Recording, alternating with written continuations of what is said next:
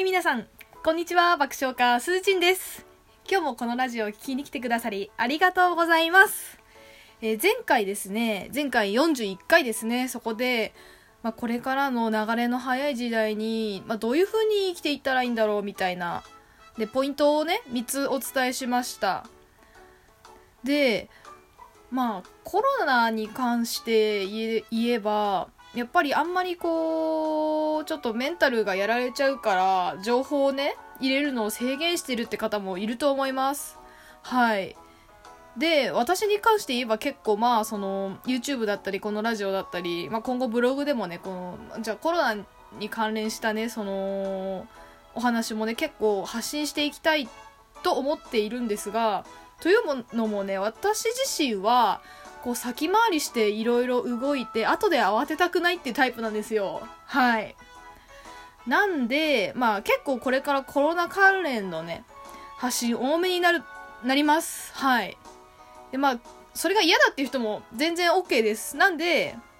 まああんまり私のブログやラジオらや YouTube らを見ないっていうのもね、全然ありの選択だと思いますので、私と同じようにね、先回りしてこう、予防っていうかね、あの、生き方の方針みたいなのを決めていきたいって、後々になって困りたくないって人は、ぜひ一緒にね、あの、これからの生き方をいろいろいろ一緒に考えていってほしいなと思います。はい。で、まあ先日 YouTube にアップしました、その、えー今の時期にやるべきことっていうのをね、あの、まあ、今流れが来てない人は内側に成長すべきっていうお話をしました、YouTube で。で、じゃあ内側に成長っていう具体的にどういうことなのっていうのは、まあ、ラジえー YouTube では、まあ、あ結構あっさりめにお話ししたので、今日はそのじゃあ内側に成長するってどういうこと私何すればいいのっていうのを詳しく具体的にお話ししていきます。ので今日も最後までね、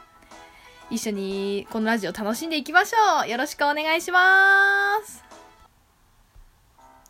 はい、ということで本題に参ります。今日も残念ながらす、ゲスーチンの日常のコーナーはお休みです。すいません。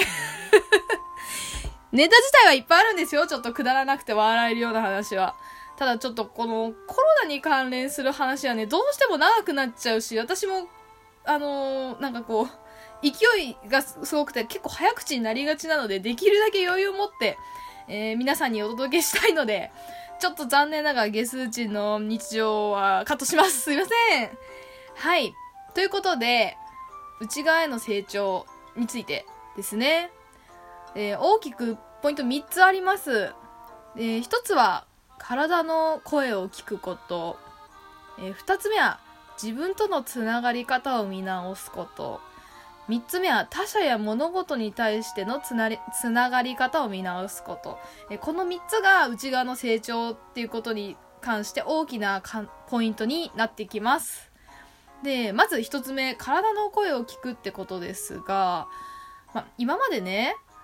その、ま、コロ、今コロナで結構外出自粛要請みたいなのが強めにかかってて、結構やっぱ家にいることが多いと思うんです、どうしても。うん。で、今まではやっぱり外出て遊びに行ったり、会社に行ってたりすると、あんまり感じないと思うんですけど、体、大丈夫ですか？体調、今どうですか？疲れてないか？胃がキリキリしてないか？肩が凝ってないかとか？多分あの家にぼーっと家でぼーっとしてると結構その体のことにね目を向ける時間があると思うんです実際。でぶっちゃけやることもなくて暇じゃんって人もいるんで体今私どういう状態だろうっていう風にちょっと体にこうなんだろう目線を向けてあげるっていうかこうそうですねフォーカスしてあげてほしいんです。はい。っていうのもですね、やっぱり体と心って本当に強いつながりがあるので、で、心がやられてる時ってこう、例えばすごく緊張してたり、重大な局面になったりすると胃が痛いみたいになるじゃないですか。そうやってすごく親密につながってるんで、やっぱり、このね、今結構しんどい時期だからこそ、体が整っていれば、こう土台が出来上がってる子っていう風になるんで、まあ、メンタルも安定しやすいっていう面もあります。なんで、まず体の声を聞くっていうことを大事にしてほしいです。で、まあ、一つポイントを挙げるとするならば、えー、家で暇な方はぜひ、あの、半身浴ですね、おすすめします。お昼とか夕方ぐらいにちょっと30分ぐらいかな、ぼーっと温まる。そうあっ。あ、あ、お風呂あったけーってこう、その温かさに身を委ねてほしいんです。それでか、だけでかなり心ほぐれるので、一つまあ体の声を聞くっていう第一歩として、半身浴おすすめします。ぜひ、えー、皆さんも体にアプローチしてね、体と仲良くなってください。はい。ということで次、二つ目ですね。自分とのつながり方を見直すってことです。やっぱり今動けないタイミングだからこそ自分の内側をにフォーカスするタイミング。で内側ってまあ自分ですよね。自分とのつながりっていうのは普段自分って何考えて生きてんだろうとかこんなことがあった時どう感じるんだろうみたいな。そういうことですよね。自分の感情に敏感になるっていうんですかね。うん。それとまあ今例えばお仕事ができなかったりテレワークの方もいると思うんですよね。でやっぱり職場っていう環境から一回離れるとああ私ちょっと結構無理してたかなとかあ あの職場のあの人結構苦手だったかもなみたいな感じで結構時間がある分いろいろなんていうんですか過去を振り返過去の自分とか過去の環境とかを振り返ることができると思うんです。なんでそこでちょっとまあ今までの自分の生き方を見直すって意味でねそういろいろこう過去の自分に会いに行くと言いますかあそういえばあの時こう思ったよな私結構辛かったよなとかああれすごく楽しかったなとかいろいろ思い返して自分の心がちゃんと動くようにしてほしいんですね。うんそれってやっぱり自分との信頼関係を築く上でとても重要なことなんで普段無理してこう頑張っている方ってどうしても心が動きにくい楽しいも苦しいも分かんなくなっちゃう。全部我慢してるから。そういうのをこうちょっとほぐしてあげて心のこうセンサーを敏感にするっていうことをやってほしいんです。それが自分とのつながりってことですね。はい。すごく大事なことなのでこれもね是非、えー、やっていってほしいです。はい。ということで最後3番目ですね。他者とか物事へのつながり方。なんですが、まあ、今、えー、このタイミングで例えば春に旅行行こう友達と旅行行こうとか家族とお花見に行きたかったんだでも本当はまあねコロナのせいで行けなくなっちゃったみたいなこう仲いい人とねこうどっか出かける予定があった方って結構多いのかなって感じています。ただ行けなくなっちゃったじゃないですか。じゃあどうするってタイミングですよね今。行けなくなったからそれで終わりなのか。でそもそもじゃあ行きたかったのは何でって考えるとやっぱりその家族だったり友人だったりあとね恋人パートナーだったりとやっぱり仲良くなりたい。でそのパートナーとか家族を喜ばせたいってことだと思うんです。結局はね。結局その外出してイベントに参加するっていうのは目的じゃない間違えた。外出してそのまあ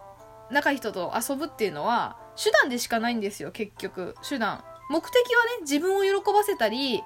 家族とかパートナーを喜ばせたりもっと一緒に仲良くなりたいってことなんです。でで手段は別にじゃあイベントじゃなくてもいいイベント参加じゃなくてもいいわけですよね。今外出できない分やっぱり前回のラジオでもお話ししましたがオンラインをぜひ頼ってください。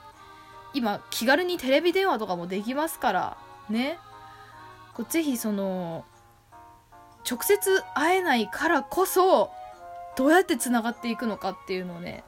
本当にこれは真剣に考えてほしいです、うん、これから多分いろいろこう日常がねどんどん非日常に変わっていろんなことが侵食されていく中でやっぱり自分の心を疲弊させないためにはそういう家族とかパートナーとか友人とかとちゃんと深くつながってられるかっていうのがかなり大きなポイントです。やっぱり人がいると安心するじゃないですかこういうタイミングとかでも。そうなんでじゃ直接会えないとかその顔合わせられないからこそじゃあどうするって。何でもいいと思うんです。なんでそこをちょっとねちょっと頭をひねって考えてみてください。これは本当に他者とのつながりっていうのを大事にしてください。はいで物事とのつながりですね。これは例えば仕事だったり、まあ、お金とかだったり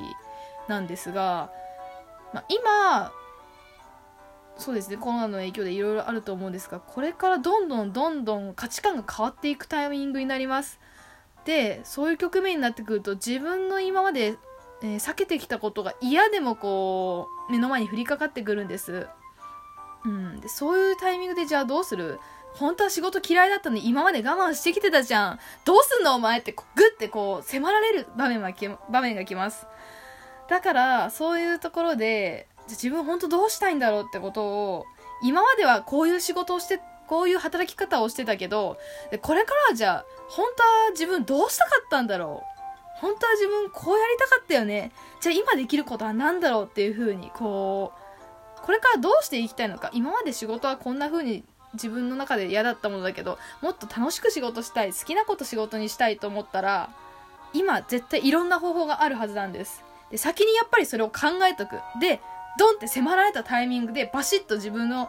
道を選べるってことがとても大事になってきます。かなりこれからね重大な局面自分のそのプライベートでも迫られるタイミングっていうのがかなり多くなってきます。そのタイミングでバシッと自分の自分こうしたいですって言えるように今から仕事だったり、まあ、お金とのつながり方をぜひ見直してみてくださいはいということで今日も最後まで聞いてくださりありがとうございますぜひコロナ時代をね、快適に豊かに生きるために、今日お話しした3つのポイントをぜひ大事にしてください。ではまた次回のラジオでお会いしましょう。爆笑家すーちんでした。バイバーイ